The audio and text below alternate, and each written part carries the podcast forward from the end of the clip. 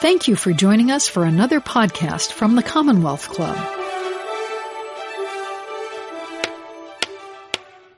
In light of the mission of the Technology and Society Forum, I can think of only a few other areas of emerging technology, perhaps AI, that is more important to inform the public about so that an informed democratic process for its use can be created and maintained. The potential uses of this technology across many areas of our lives and its potential to change our everyday lives is vast. I am delighted to welcome back tonight's speaker, Jennifer Kahn. Ms. Kahn is a contributing writer for the New York Times Magazine and has been a regular feature writer for The New Yorker, National Geographic, and Wired, among others. Her work has been selected for the Best American Science Writing series four times and has explored subjects ranging from the national self-help movement in Silicon Valley to the challenge of identifying and creating child psychopaths. Since 2009, she has taught in the magazine program at the UC Berkeley Graduate School of Journalism and was a visiting Ferris Professor of Journalism at Princeton in 2015. Her 2016 TED Talk on CRISPR and gene drives has been viewed more than 1.4 million times and was named one of the top TED Talks of 2016 by conference organizers. I will guide Jennifer through a few questions and then leave ample time for the audience questions on this topic. Please join me in welcoming Jennifer Kahn to the Commonwealth Club.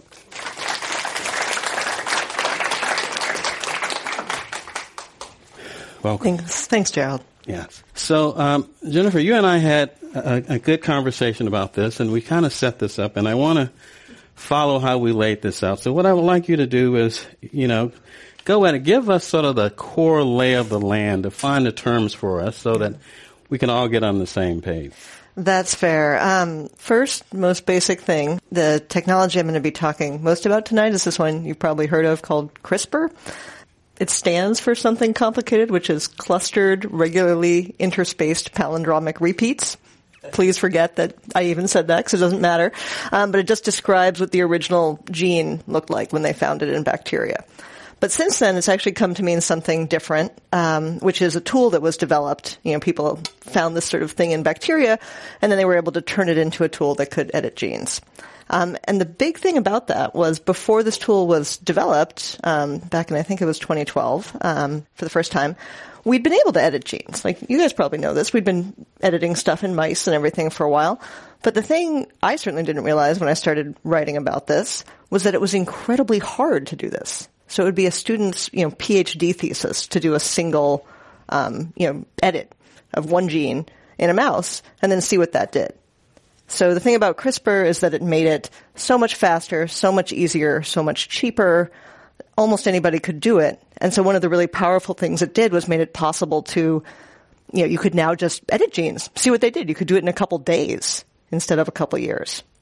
Um, so that was a big difference. Okay. Now, uh, I know there's gene editing, gene drive, genes. So can you, you break those down for us? yeah. Um, well, we'll have to talk a little bit more about it as we go. Uh, but so, you know, actually one thing I should make clear, there's an interesting thing about, um, gene editing versus say, you know, GMOs when you hear about GMO food. Um, so gene editing just means editing a gene. You know, every gene has DNA, or sorry, you know, every cell, for instance, has DNA in it. And so if you want to change those letters, like a word processor, right, changing the letters that are in the DNA, that's just gene editing. Um, GMOs nowadays refer specifically to introducing kind of a foreign gene.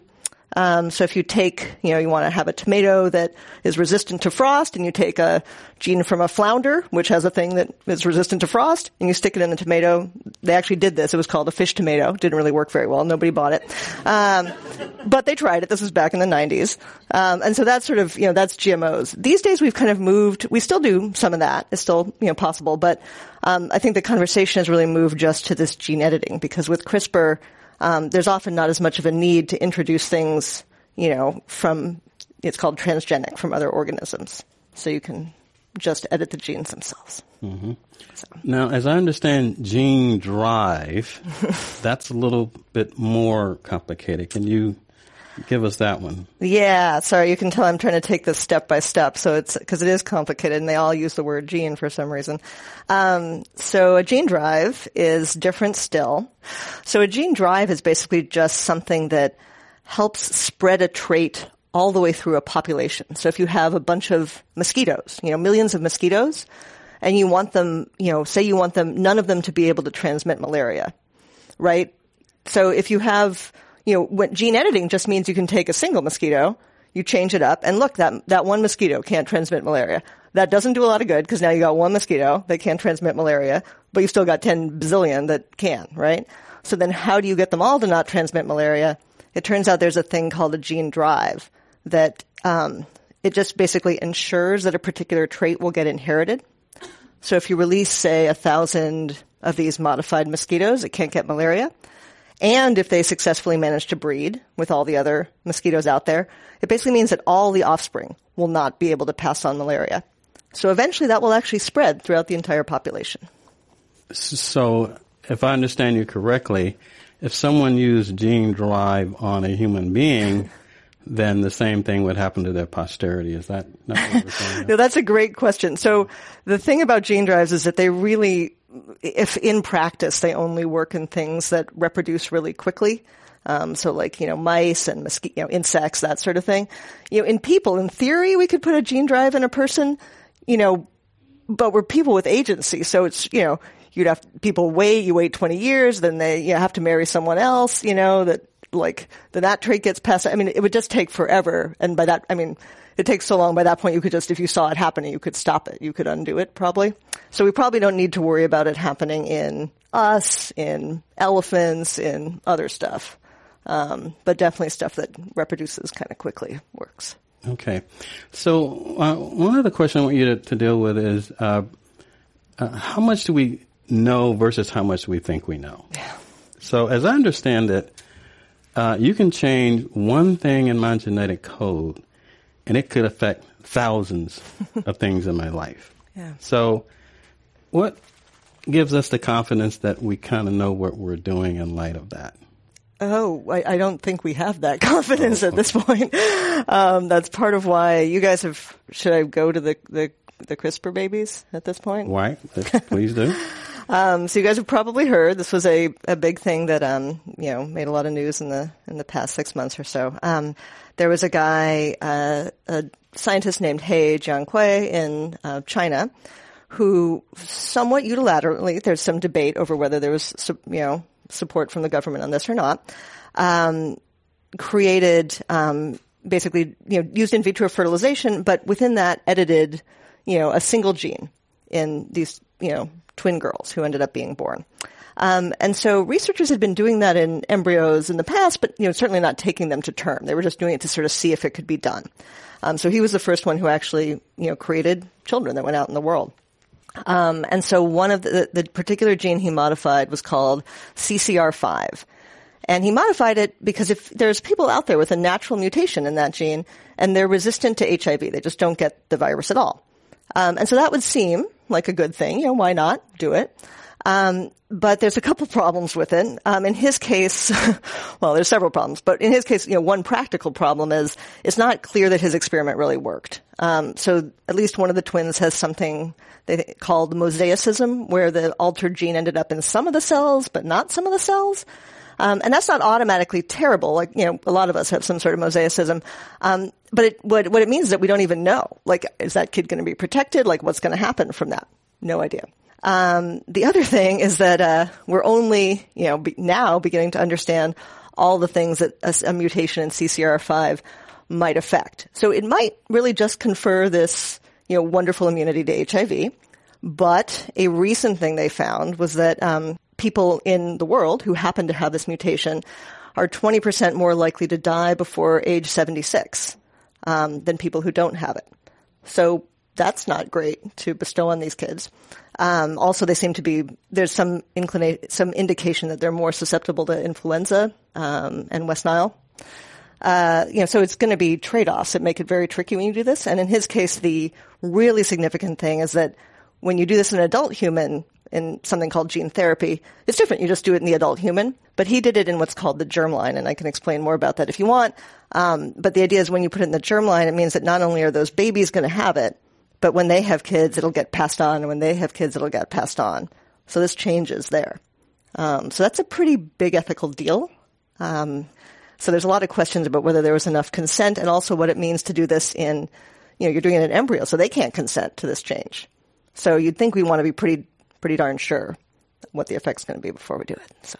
Okay, so let, us let's dig behind that a little bit further because there were a host of ethical, legal. I'm not even sure how you explain these issues because, uh, as we discussed, the New York Times did an article on this following this and and exposed that certain uh, professors from Stanford were cooperating, counseling, uh, whatever with this Chinese scientist, and that uh, they had a set of rules around uh, scientific sharing and these kinds of things that really weren't visible to the public. Yeah. wasn't clear they were being regulated.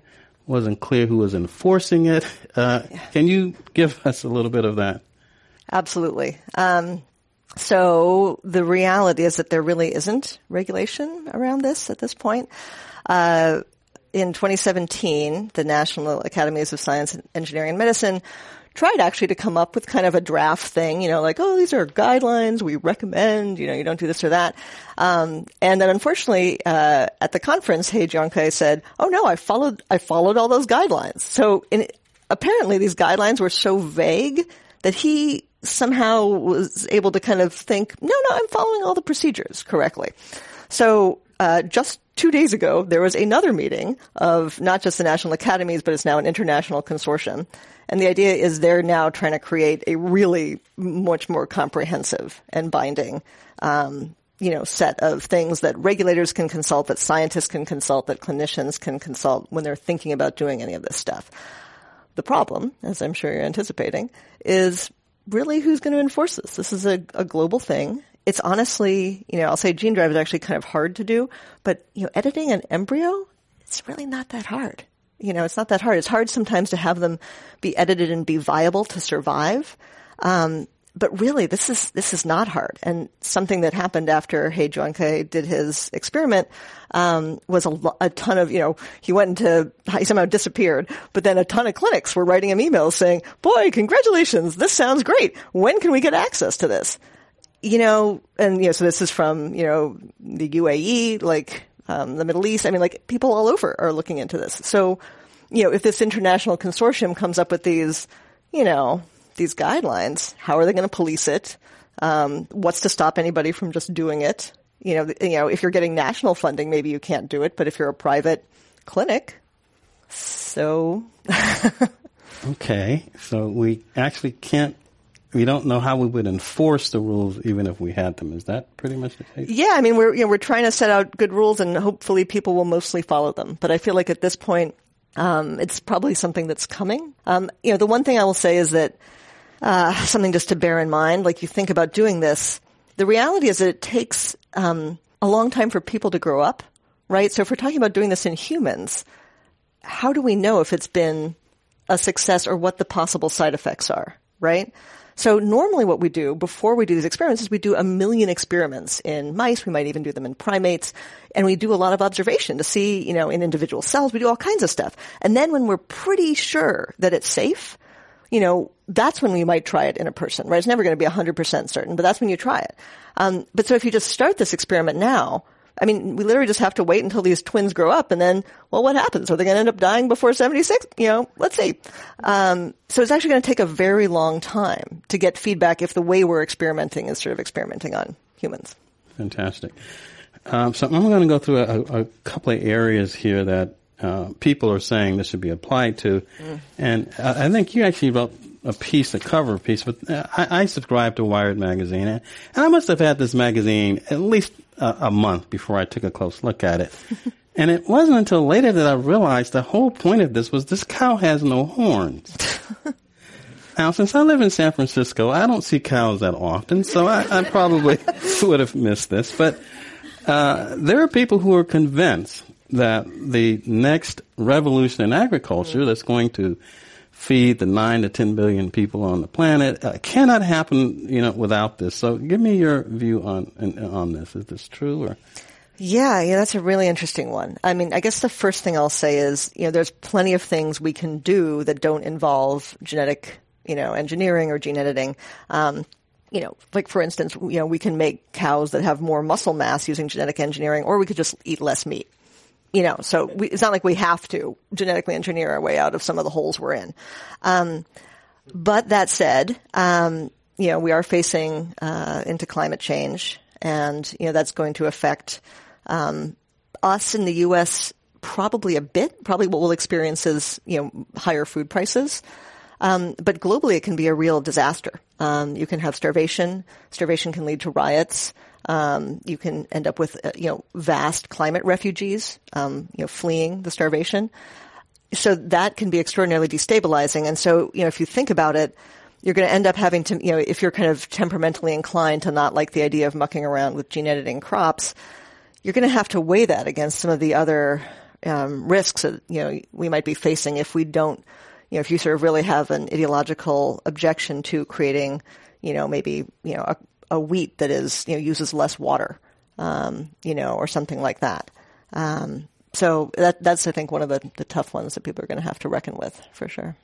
Okay. And as I recall, the, one of the, the first sort of agricultural revolution came with chemicals in terms of pesticides mm-hmm. and fertilizers and we now have all manner of side effects and externalities uh, based on that.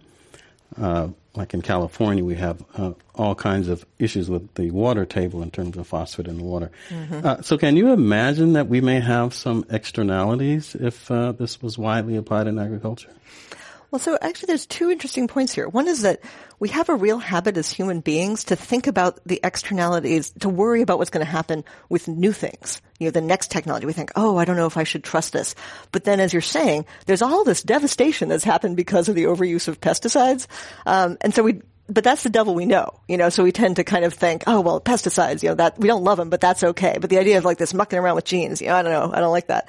Um, but that said, um, you know, obviously this is stuff that you want to um, test first. You want to make sure, for instance, if you're, you know, doing the GMO thing where you introduce a foreign gene, you know, a thing you would want to make sure of is what if you introduced a peanut gene? You know, what if that might cause an allergy or something like that? So there's there's stuff you definitely want to be mindful of that way. Um, one of interestingly one of the one of the interesting advantages of CRISPR actually. Um, I had a scientist explain this to me, and I never really thought of it this way, which is that when we crossbreed things, you know, we're often trying to select for a particular gene. You know, like you know, for years, people have been crossbreeding their tomato plants to get tomatoes that are a little bigger, a little sweeter, something else, right? We just do that. Um, what people don't realize is that when you're doing that, you may be selecting for that gene, but you're also dragging along a ton of other genes. It's very messy. It's really haphazard. Um, and the, the difference is we don't see it because we don't sequence those tomatoes.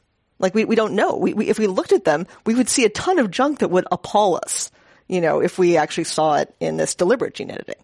So what we have now is this technology that allows us to very precisely say, let's just change these, you know, we know that this kind of tomato is a lot sweeter and it has this particular, you know, series of letters. Let's just put those in. Um, and it's actually a lot more precise and a lot less messy. So that's not to say there are no externalities, but it's also funny because there's you know, there's all this other stuff that somehow just because we're not aware of it, um, doesn't bother us. And this one we have, you know, the da- the alarming part is that we're conscious of it. Yeah. So, so, so, so this touches on this point we discussed about whether, you know, people got so upset about gen- genetically modified foods and mm. they don't eat that. And, and your opinion is similar to what you just said is we should look at these things differently, that, that it's not the same and people should not be, well, it's a question as to whether they should be spooked as they have been on. Could, could you say more about that? For sure. So one thing I'll say about GMO foods is that, you know, what really happened from the get-go, um, due to Monsanto, which is, as far as I know, every scientist who works on this really hates because they just completely screwed it up for everybody. Um, something that was just a technological or scientific breakthrough um, about you know you can turns out you can edit the genes of crops and maybe make them healthier, maybe make them something else. It got completely tied up in um, big ag, basically, which you know, and, and sort of this the globalization of it, which has real legitimate problems. Um, you know, monocultures have real problems, and some of the ways that the gene editing is being used, you can say for sure have real problems, right? And one of the big things Monsanto uses. Um, you know, genetically modified crops for is not to make it better for us. You know, it's not to make it healthier for us. It's not to make it more delicious. Um, it's to make it work with their Roundup, you know, herbicide right? That sort of it kills the weeds. And so then they make these, they edit the seeds so that the seeds, you know, can be used with their particular herbicide, which of course they also want to sell. Right. So that's the kind of stuff that I think really, you know, has justifiably given it kind of a bad name in people's minds. Um, but just, you know, the actual editing of these crops, um, you know, there's nothing inherently bad about that, and especially if we do due diligence, you know, and make mm-hmm. sure it's, you know, and especially if we try to. There's actually, I was just talking today to a, a wonderful person in the UK um, who's basically making blueberry tomatoes. Um, she found a way to make tomatoes that have they're, they're, they look like giant blueberries and they have incredibly high levels of anthocyanins, these really wonderful antioxidants that you get in blueberries and blackberries. Um, and that's the kind of thing that you know is never going to hit the shelves. Um, we're never going to see it. She's she's enjoying it. You know, she hopes people might want to grow it in their garden, which they can't right now because it, you know, it's not it's prohibited basically. Um, you know, but you could argue that there's probably not a lot of danger in that, and yet all these other things have been sort of shut down um, because of the big ag concerns. So great, great. Um, so maybe you can give us a, a, a little update on this, and uh, I've tried to find this out myself, but uh, there's some debate, I guess, between Cal and MIT, uh, the, the, the patent. the patent. But who, can you give us a, what, what, the latest as we understand that? Oh my God. I'm not even sure I've kept up with the latest, but, um, uh, the, the, so the very broad outline is, um, uh, the people who actually discovered um, or created the original CRISPR gene editing tool um, are Jennifer Doudna at UC Berkeley and a woman named Emmanuelle Charpentier, who's in Europe, um, and their team. And so they actually, you know, they were the ones who, you know, people for years had been thinking, oh, I wonder if we could use CRISPR to edit genes. No one had managed to make it work. They actually made it work. Um, some folks, this, primarily this guy named Feng Zhang at the Broad Institute, um, were the first to make it work in human cells. So then there was ensued a big dispute over was this an obvious step in which case the people at Berkeley deserved, you know, all the all the prize basically because they just did a trivial follow-on step, or was it a distinct and new step, um, and therefore then they would get all the things. So as far as I know, um, that's still being hashed out in an extremely fine-grained way mm-hmm. um, as to who gets exactly what piece of the pie. The only good news I think for all of us is that um, ultimately none of this is, you know, the, the licenses for this are, are sort of pennies. You know, they're, they're really, neither institution plans to kind of hold this thing hostage and charge, you know, thousands of dollars to use the technology. I mean, it's already out there. Everybody's using it. Um, so it's just these very tiny licensing fees. Um, but there is, you know, everyone's kind of squabbling for prestige, for Nobel positioning, for all kinds of stuff. okay. All right. Uh, so let's move on to the application of this technology for for a disease an individual might have. And um, my uh, son uh, uh carries what's called sickle cell trait. Oh my goodness! Okay, yeah. which he got from me, mm. who I got from my father's side of the family. Mm-hmm. Uh, now, what that means is that if, if he marries someone else who has the sickle cell trait, they have a, I think, 50% chance of creating a child that has sickle cell anemia. Mm-hmm. But recently, uh, it seems like a young lady was treated for this and was yeah. cured. So, yeah. can you talk about individual treatment and what there seems to be going on here? Yeah, and this is you know um, this is a really great hope, um, which is you know sickle cell is one of these diseases that it's um, it's a monogenic disease, which means that it's caused by a single mutation in a single gene. You know, so it's just one Imagine all the letters in your DNA and there's like one letter that somebody got wrong and that's it. Um, so it's, you know, it's a tiny thing and yet immensely powerful and, you know, the disease is awful. I mean, you know, you, it's very painful. Um, you know, you get strokes, um, you die early. It's really, um, it's just an awful thing to, um, to inherit. Um, and it, uh, tends to be more common in people of African descent. Um, so it's a you know it's a huge problem, and so far very little can be done beyond um, bone marrow transplants. So my understanding of this woman who was just treated, they took out the um, you know bone marrow from her, and then they you know take those cells and they edit them. They edit that one letter. So now it's the right letter. That's literally all they have to do. It's just like fixing, you know, you wrote, you type T-H-A and you want to type T-H-E. That's all you do. Um, you put it back in. And so then they, you know, put her bone marrow back in and the bone marrow is what creates the blood cells. So, the, you know, instead of creating the broken, you know, sickle shaped blood cells, it now will just create normal blood cells. And so it's really, it's an extraordinary thing if it works. Yeah.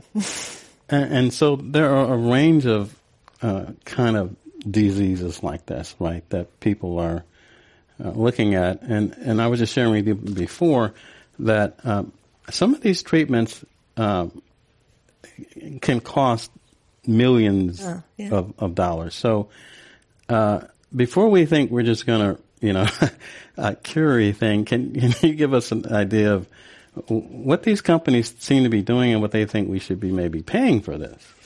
Well, you know, what's interesting is that um, my understanding of the the treatments that are costing the most these days um, are mostly cancer treatments.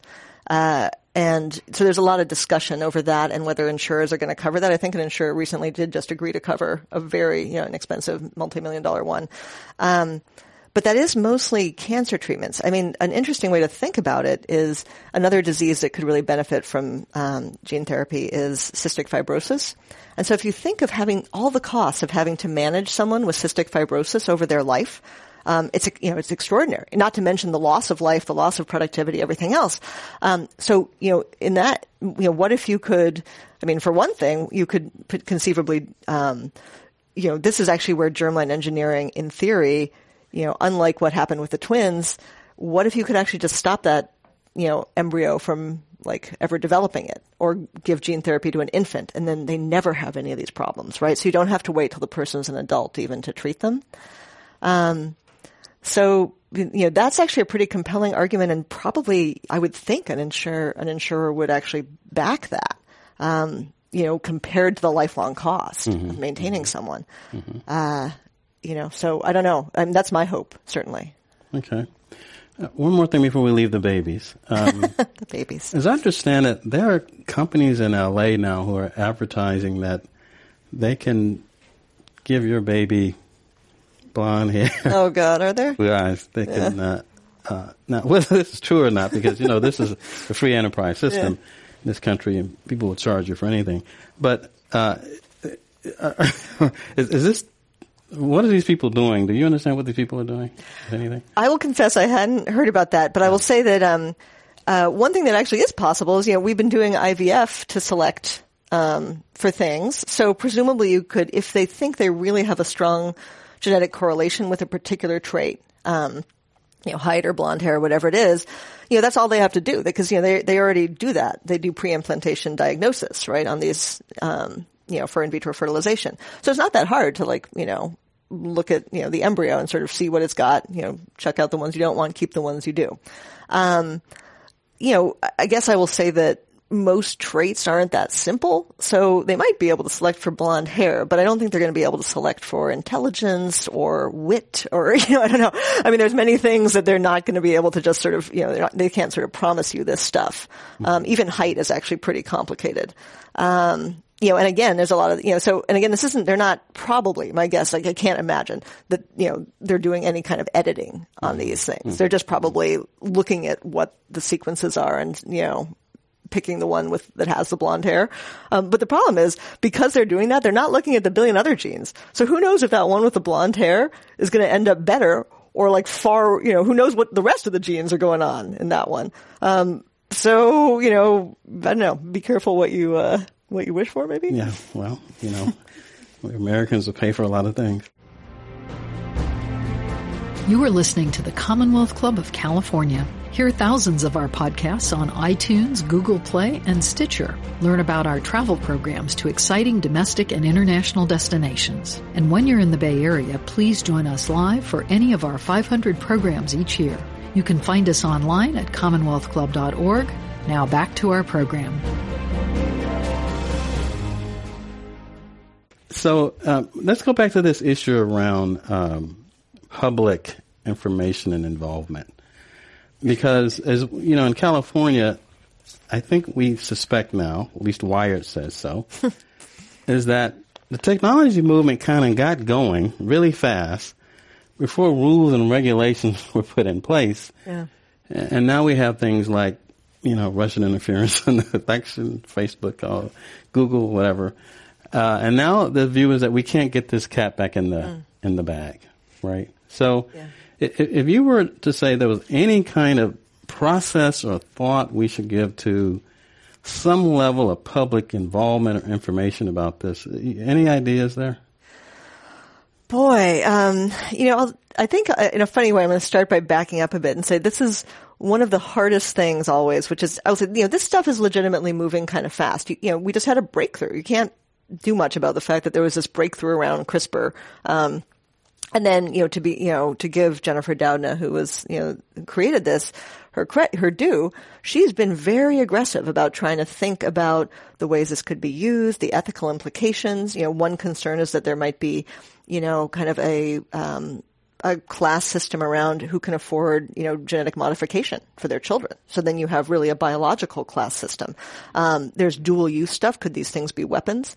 Um, you know, so there's there's sort of all these things, um, and so she's you know she's trying to do that. But I will say, uh, as someone who talks about science a lot, and you people are the wonderful exception, it's actually deathly hard to get the the public to care about anything before it's really there, right? So you come out, you know, like I'm actually writing an article about this gene drive stuff right now, and I feel like I'm kind of like, all right, everybody, we should probably be paying attention to this. And I think everyone's going to start reading that and be like, nah, I don't feel like it, um, you know, and just move on to like the lighter article. Um, and you know, and I've got a nice platform for it. I've got the New York Times Magazine. Um, you know, but a lot of this stuff, it's just, it's really hard to get people engaged. And so what it becomes is kind of a war between, um, you know, the side that kind of thinks, oh, this is very important, we want to do it, and then there's usually some sort of, you know, opposition or activist group that really thinks this is a terrible idea and we shouldn't do it. And the problem with that is that it becomes so black and white. And so you don't get the kind of nuanced discussion, like I was saying about GMOs, you don't get the kind of nuanced discussion about like, well, here are some realistic concerns, here are some realistic, you know, potential advantages, here are all the things we need to watch out for before we proceed. Um, but we just don't, we don't have a great regulatory environment and um, I can't even imagine what the process would look like if it were democratic because you know I look at this stuff you know professionally and I can't understand the technical details of half of it. Um, so how how is everybody in the in the world supposed to vote on whether they want to go ahead with you know with this stuff, right? Um, and it would take a you know it's not that people couldn't do it, but it would take a lot of work. People would have to sit down, they'd have to study a little bit, they'd really have to understand it. And, you know, most of us are just busy, you know, so I think that's where it really becomes something that we need regulators. We need regulators to make, you know, to, who are informed to make these decisions on our behalf, unfortunately. Okay, let me warn my audience to get prepared for your questions. I have one more, but there's a mic in the back, and uh, you can line up. So get your uh, questions ready here. Uh, so, uh, thinking about the, the long, and this is this is very difficult to do, but I, I just noticed that um, in the last year, uh, people who got involved in 23andMe, Ancestry.com, whatever, uh, all of a sudden didn't realize that mm. that database is being used by the police mm. to now identify and solve crimes that have been around for a long time. Mm-hmm. And it appears now that um, if they just get a, just your genetic marker, mm-hmm. they can track through your family, probably figure out where you live. I mean, a lot of things are going on here. So, uh, are we really underestimating what could happen here in terms of that being an example of 10 years out, what, what was going on? Well, I mean, it's a good question. I think we're facing the same question kind of everything right now. Like we're, we're giving our personal information. You have so much of it all the time. Um, and that include, that might include our DNA. Um, but it also includes, you know, Facebook. It includes sort of everything, right? So we're putting a lot of this stuff out there and, you know, things are getting increasingly smart at, you know, hooking up, you know, making connections between, um, I mean, it, you know, someday to take it to the terrible conclusion, it's not just the way that your email you know, program seems to know what you bought. Like, why does it know I need a toothbrush? Why? You know, like it's just, it's mysterious, right? How is it reading my mind? Um, but you know, maybe someday it'll be able to link it with your DNA and sort of say, oh, by the way, I see you have an elevated risk for breast cancer. You know, would you like to? I mean, that would be, it seems mm-hmm. awful to mm-hmm. us, right? Mm-hmm. Um, you know, so it's good for all of us to be sort of mindful of that for sure. And, you know, um, we, we are putting a lot of trust that this stuff is not going to be misused, and um, increasingly it just seems like it's uh, it's susceptible to that. I mean, could, could we imagine a world in which, for example, um, through this process, there's a cure for a certain disease. Mm. Uh, you go to your doctor, he says you have a tendency for this, and your insurance company says, hey, by the way, right. if you don't get this, uh, we're not going to insure you anymore. Mm-hmm. Yeah, and when actually that, and you know, that's almost the good scenario because it's assuming there's something you can do. You know, the concerning part is if they just are able to look at your DNA and then decide based on that that they don't want to insure you at all. Um, so that's a real concern. Okay. Okay. And that's again, hopefully you'd have the, regulation. The, mic is open. Let me remind people this is a program of the Commonwealth Club of California. Uh, if, if you don't ask questions, believe I have a few more, but uh, looks like we have someone coming to the mic. Please make your question very direct. Okay, I guess um, you know one of the things that that worries me about the CRISPR and the genetic editing is that is the IVF clinics that exist here in this country who are totally unregulated. Mm-hmm. You know, they, since all, most of them are private pay, um, you know, they don't need to publish. They, there's no accountability for what occurs in those fertility yeah. clinics. And as far as I know, that's the only branch of medicine hmm. that uh, there is no accountability for what's occurring, what happens, what ends up. And, you know, I, I think in terms of advocacy, yeah. in terms of a, you know, a movement, uh, um, I would think that we should all be outraged by that, you know, because this is a maternal child health issue and, um, that we ought to be out there in the streets um, saying that they need to be regulated um, and accountable for what occurs in their clinics. I mean, you know, one thing that's true is that um, there's all kinds of private medical, you know, clinics. You can get plastic surgery done. You know, there's all kinds of places that aren't, um, you know, subject to anything except, you know, they have to be accredited, and then um, which the IVF clinics do too, and then you can sue them if they screw something up. So you know that actually is out there. But I mean, you're you're sort of you're right in the sense that once we get enter this you know germline editing era for embryos um, you know, presumably that would be something that would be great if we could actually have it apply to these private clinics. If anyone did it, there would actually be real repercussions, right?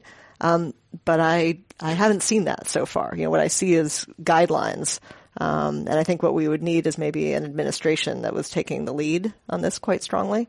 Um, and I'm not sure when that would happen. Next question, please. My, my question and my concern is about um, ramifications of an agricultural revolution increasing food. We had an agric- agricultural revolution in, I think it was the 50s or something. And um, for a long time, people were eating well, but we have considered to con- continue to populate the earth. So there's, well, actually, I think it's water that's going to be the problem, but there are a lot of ramifications for increasing the food supply. It doesn't just simply end there. Do you Have any comments? Well, I don't think increasing the food supply is the problem. I don't think any of us would choose to self-limit um, the population of the globe by just starving people, right? That's um, the ramification. Yeah. Um, so, you know, we can, you know, we have ways to, you know, we have um, birth control, we have things that, you know, can, you know, we can sort of discuss and talk about population issues. Um, growing more food does potentially come at a cost. For instance, if you're cutting down, you know, trees to grow more crops and stuff like that, that's a real issue. Um, but then that's again probably more about you know smart choices. You know, right now a lot of that land is being cut down um, to do stuff like create grazing land for cattle. So again, if we just cut down on you know meat consumption, that by itself would do a lot. So. All right, thank you. Next question, please. I have a one small question and a little longer question. Uh, you you kind of touched upon uh, that this is way more complicated right now for complex beings like ourselves.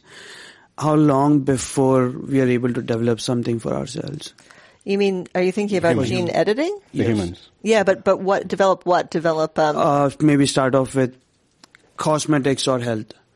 Um, yeah, so like, like for instance, can, are you thinking of like the, say the babies? Like, can we really, uh, you know, when can we, how soon will we be able to create an edit Yeah. In, um, or change my eye color or increase my oh, height. I see what you're saying. Well, so in an adult, um, most of these things we actually won't be able to do. You know, it's um, gene therapy isn't without risk, and you know you wouldn't want to attempt to change the color of you know of your eyes.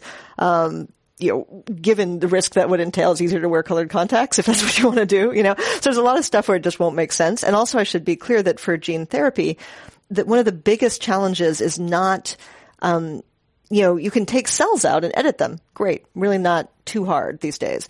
What's extremely hard is getting them back in and getting them to do the job they're, wanted, they're supposed to do. So with sickle cell, that's comparatively easy because you can access bone marrow. That's what makes the blood cells. And so then when you can edit it, you can get it back in and then it makes the new blood cells. How are you going to do that with the piece of the brain? You're going to take some brain out and then how are you going to get it to spread to the rest of the brain? Mm. Right? So there's a lot of stuff we can't do. And even in lung, you might think, oh, we could, I could take a piece of the lung out and it, I wouldn't miss that maybe. But then how do you get it to proliferate? How do you get it to go into the rest of the lung? Um, so those are the kinds of problems that they're trying to solve right now. So that's actually one of the big things that, um, you know, it doesn't actually, funnily, it doesn't have to do with CRISPR. It has to do with this other stuff. How do you get stuff back into the body and get it to do the job it needs to do? So. What are three use cases that you are excited about that are not related to medicines or agriculture? Um, oh, that's a tough one. So I was going to say that there is all kinds of uh, um, exciting stuff related to um, to medicine. There's actually a mutation in. Um, uh, I'm just going to add this one in for free. There's a mutation that exists in some people from um, Iceland and Scandinavia, um, uh, or at least of Icelandic and Scandinavian descent, that makes them really resistant to Alzheimer's. they just don't build up the amyloid protein the same way. so that's pretty compelling. honestly, that's that's the one I got excited about when I was reading about it recently. And there's another similar one about that. Uh, some people just have naturally low cholesterol, and so you can also, you know, like these th- these are the kinds of things that are actually really potentially appealing about that kind of either genetic or germline engineering. Um, three examples of um, other stuff that's not medical or agricultural. Um, yeah, I don't know. I'm gonna. I'll think about that one. Let me see what I can yeah. come up with. But those are the ones that came to my mind. Next question, please. Hi. Um, I was wondering, do you think that it's possible in the foreseeable future to have more of an industry of gene editing for maybe future generations or just gene therapies like that, a much larger industry? I mean, I think that's probably what's going to happen. I mean, right now a lot of this stuff is still in the lab. Um, so I guess when you think of industry, what you know, what how would you define it? I guess in most of what I'm wondering about is do you think there's going to be a rise of maybe designer babies or um, something closer to maybe editing ourselves, not as a baby necessarily, but once we're older? Do you think it's likely? You know, I think we get back to that problem of right now, I'm sure there is going to be people who are going to want to you know, modify a baby somehow, like have a, like modify an embryo and have that grow into a human. Um, but I think if nothing else, you know, like this is really, we're going to see probably some unpleasant cases along with cases that are neutral or successful. Um, and I think that will pretty quickly, um, make clear the risks of this. Hopefully people will just also know the risks of this and that, you know, some of the regulation will cut in. Um, so I, I don't know, but, uh, you know, I, I hope that doesn't rush mm-hmm. forward too soon. Yeah, let me squeeze in a follow up to that one because I, in the Bay Area, because of the fantastic wealth here, uh, we have people who are freezing their embryos yeah. because they don't want to have a baby until they're 40. Mm-hmm. But that may be 10, 15 years from now. Mm-hmm. So, yeah. 10 or 15 years from now, what could they possibly do with a frozen embryo if there is more advances in gene editing? I mean, the key will be we can do the gene editing. The key is how much do we know about what the effects and side effects are going to be? Because um, right now it's really a crapshoot. You know, you're going to change something. This is even assuming you can do the edit without kind of screwing it up the, the way, you know, like as happened with the twins a little bit. Um, it didn't screw up terribly, but screwed up a bit. So one, screwing up, that's not great, right? You don't want a kind of technique that's like, oh, whoops, I happened to stick something a little bit in the wrong place, right? You don't want that for your embryo.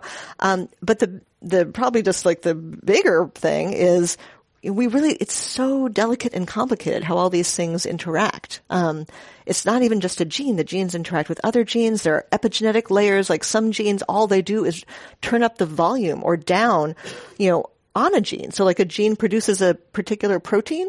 Um, it's not changing the protein it produces, but it changes a lot how, how much it produces, right? Sometimes that causes disease. Sometimes it doesn't. You know, sometimes it cures disease. Um, so when you're kind of fiddling around with this, right? Sometimes it's pretty straightforward, but almost all the time there's going to be all, all these other things that can happen. Um, and I think I just, you know, what, what I really wish is that people would just be aware of that because it's, it sort of seems so tantalizing. Oh, I can just push a button, change this thing, and then, you know, this is fixed. But you don't realize that pushing that button is, you know, pushing 10,000 other buttons. Um, so, yeah. Next question. Yes, I, I want to go back to what you said in the beginning about the CRISPR technology being uh, cheap and generally widely available, Yeah. and also what you said about mosquitoes and malaria. And I want to turn it, turn it around. Are you concerned about weaponizing technology, as for example, instead of uh, decreasing the abs- the incidence of malaria, Yeah. increasing it, and then releasing that, a terrorist or a nihilist could easily do that. Yeah, no, that's a really good question. Um, so I guess one thing I will say just as a bit of consolation for all of us is that um, this gene drive technology is it's really hard. Um, so you know, again, it's not that hard to make a mosquito that say doesn't get malaria. It actually is kind of hard, but it's not that hard. Um, but this thing of getting it to spread, um, you know, nature is really tuned. Um, and so the thing that the people who are trying to get rid of malaria are worried about, they're not worried that this is going to spread, you know, too fast or something. They're worried it's not going to spread at all. Um, because there's going to be a lot of pu- evolutionary pushback against it. You know, the parasite wants to keep going. You know, all kinds of stuff. You know, there's all kinds of stuff we just don't even. You know, mosquitoes might breed in this little pocket, so you get it to spread there, and then the next mosquitoes are over a hill, and guess what? Those mosquitoes don't even get it. Um, so it actually, in some ways, turns out to be harder than you'd think to make this kind of, you know, like devastating spread. That said, there is some stuff that's really good at spreading. You know, rats, for instance, seem to get everywhere. Um, so, you know, if, what if you could engineer a rat? Um, that would carry something that we really don't like or something that would devastate agriculture. You know, that's a legitimate thing we have to worry about. Um, again, the main consolation is that it's, this is pretty hard to do. So you, it probably, it almost certainly would not be a terrorist actor. It would be a nation state. So it would be something, you know, Russia conceivably could undertake a project like this. Um, and that's, you know, we shouldn't disregard that. Um, you know, but it's very unlikely that, you know, a small terrorist organization, rather than just bombing something or using chemical weapons, we've got all this, you know, disastrous stuff. They're not going to sit there and be like, you know what I'm going to do? I'm going to start a lab. I'm going to start this basic research program. And then maybe 20 years from now, I'm going to have, you know, so it's just, there's easier ways to kill people if that's your goal. So. Next, please. Um, you touched upon the implications of Monsanto and gene editing and um, like kind of the bad rep that has um, ensued. And I was wondering um, what other implications that gene editing could have for agriculture, if any, and as a result, how you would propose testing that and what the implications could be. Um, so are you asking like, oh, sorry, just to clarify, um, are you saying like if we um, did gene edited crops, sort of, are you saying what are, what are the risks or what are the public yeah, what perception are what are the or- what are the not public perception, Okay. but what are the overall risks that could happen, uh, like aside from a Monsanto in terms of type for industry benefit? Yeah, yeah. And then as a result, like how would you propose testing what those like implications could be? Yeah. Um, well, I mentioned like sort of the GMO example of like the peanut and stuff, but if we're just taking genetic engineering, right, then we just have, um, you know, say you have, uh, again, a tomato that you want to be sweeter, right? So you modify, um, a gene to make it a little sweeter. And then usually what you have to do is you just have to go through your whole regulatory process. So you, you know, this is still a regulatory process, right? So we still have to go through it. So if you, you know, make a different tomato, um, you'll want to make sure that there's, you know, like you'll want to do safety testing. That, you know, usually means that you, you, know, you sequence the tomato's genes. You make sure that there's nothing else weird has been added to it. Um, you feed it to various things to make sure, you know, nothing gets sick. You just make sure it's safe, right?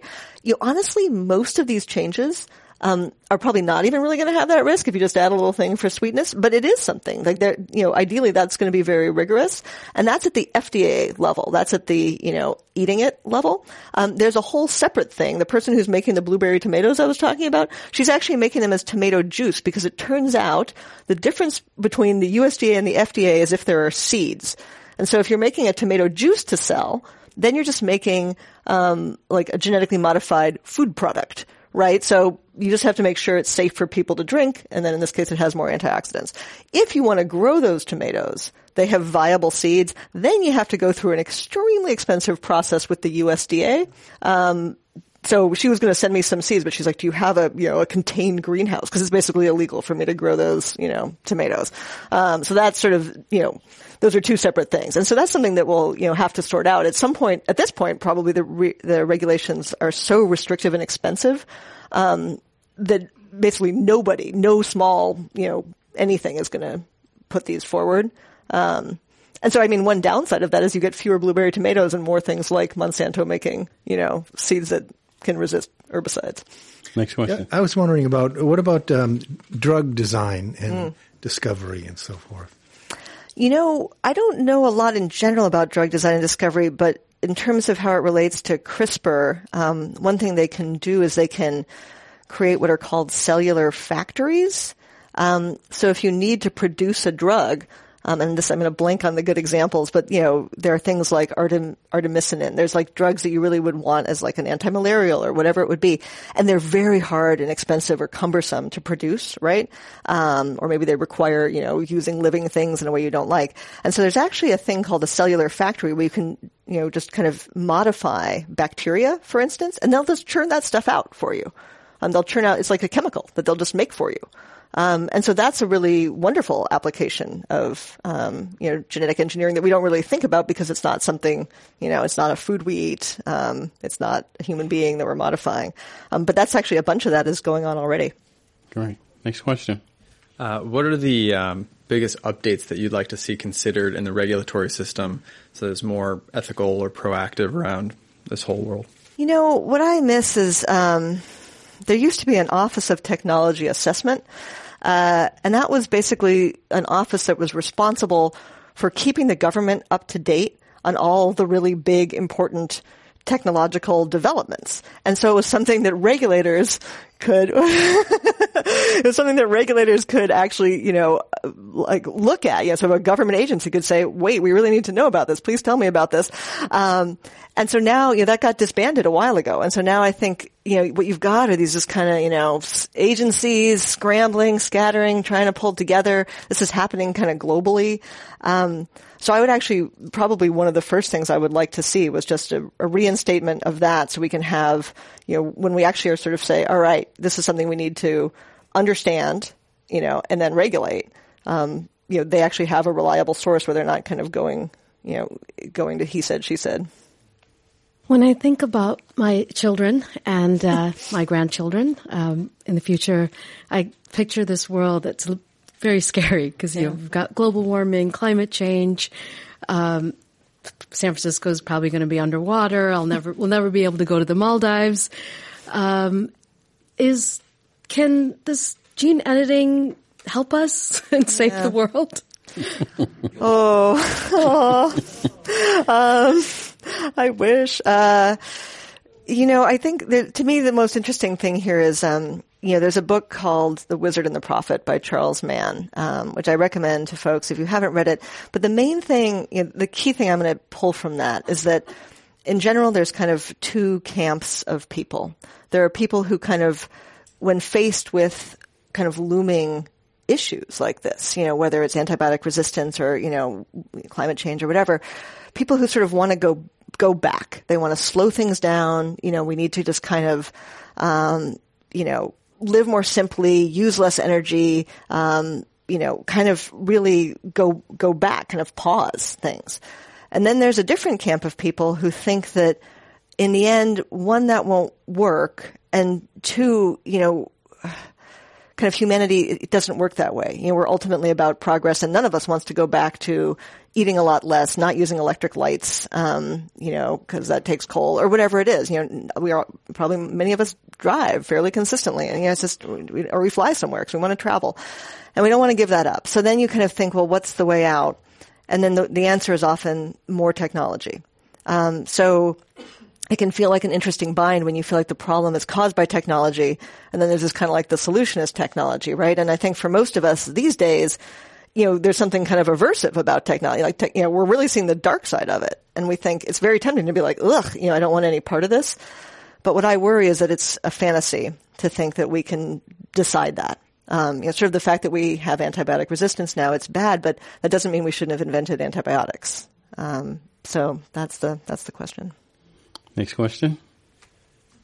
Right. Um, so, how do you think Big Ag could earn the public's trust back? 'Cause like you said, you know, everyone remembers GMOs, but this is a potential solution. So, what would your advice be? Man, that is so above my pay grade.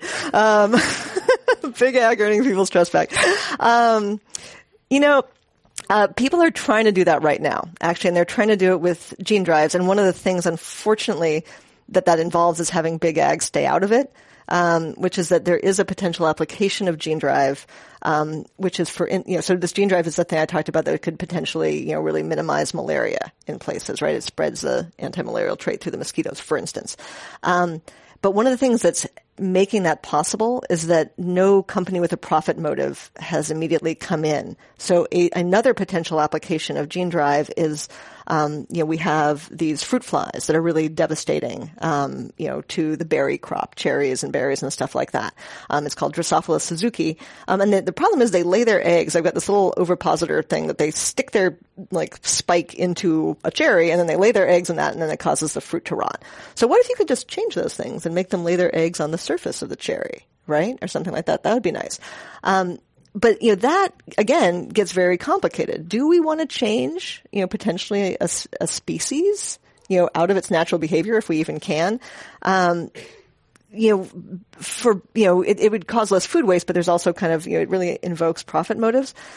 So part of the answer is, um, you know, I really appreciate the patience that Big Ag is having actually around that right now. No one is actually stepping in. They're allowing kind of Gene Drive to do its thing rather than kind of pulling a Monsanto. Um, but beyond that, uh, I guess I would say, I mean, the well is fairly poisoned around GMOs, but I think, um, yeah, I, honestly, I don't know. I don't know. I think it's a hard question, frankly. Yeah. I feel bad.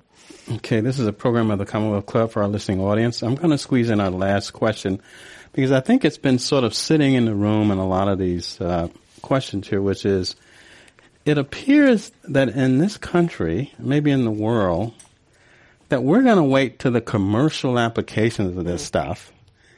Uh, can we buy it? Does it make a profit? What does it do? Does it make us prettier? Make our food taste better? So are we just sitting here like ducks? Because the only way we can think of anything is is it a product in the marketplace? Hmm. Well, you know, the, I'll say most of the scientists are genuinely not thinking that way. Um, you know, for the rest of us, um, I probably think it's. I'm not even sure it's so much about a product, but I think it is true that it's. Uh, you know, like I was saying, it's it's sometimes hard to get really interested in this stuff, um, especially when it's complicated, before it's really pressing, before it suddenly has come to a boil. Um, you know, kind of like with the CRISPR babies, right? And so, you know, insofar as we can get out ahead of that at all, um, it's great. Insofar as we can think about what we want, you know, what our priorities are, that's probably the biggest thing, honestly, is, you know, be honest about this. Think about, you know, all right, like this is, you know, I sort of encourage everyone as you go home, take the thing you believe. If you believe, man, genetic engineering, save the world, let's just not even put on the brakes, let's go, go, go, right? Or if you think the opposite, you know, um, if you, uh, if you think the opposite that, you know, oh, I absolutely hate this idea. I hate the technology. It's terrifying. Um, you know, think about what the implications of that are going to be globally as well. because um, I think that's the thing. In order to not be sitting ducks for these technologies, we really need to. That's what we need to be going through. We don't need to understand all the technical details, but we need to really consider, like, the costs on on both sides. And maybe there's a middle ground in there somewhere. Yeah, right? there, okay. yeah, may, maybe there is. Yeah, okay. All right, please join me in thanking Jennifer Kahn for a fantastic presentation, and this meeting in the Commonwealth Club is adjourned. Thank you.